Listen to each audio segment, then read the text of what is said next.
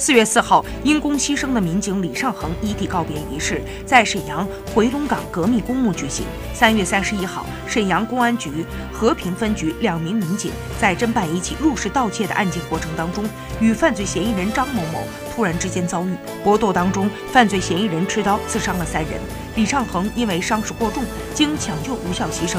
告别仪式的现场，家属、公安民警以及群众数千人送别他。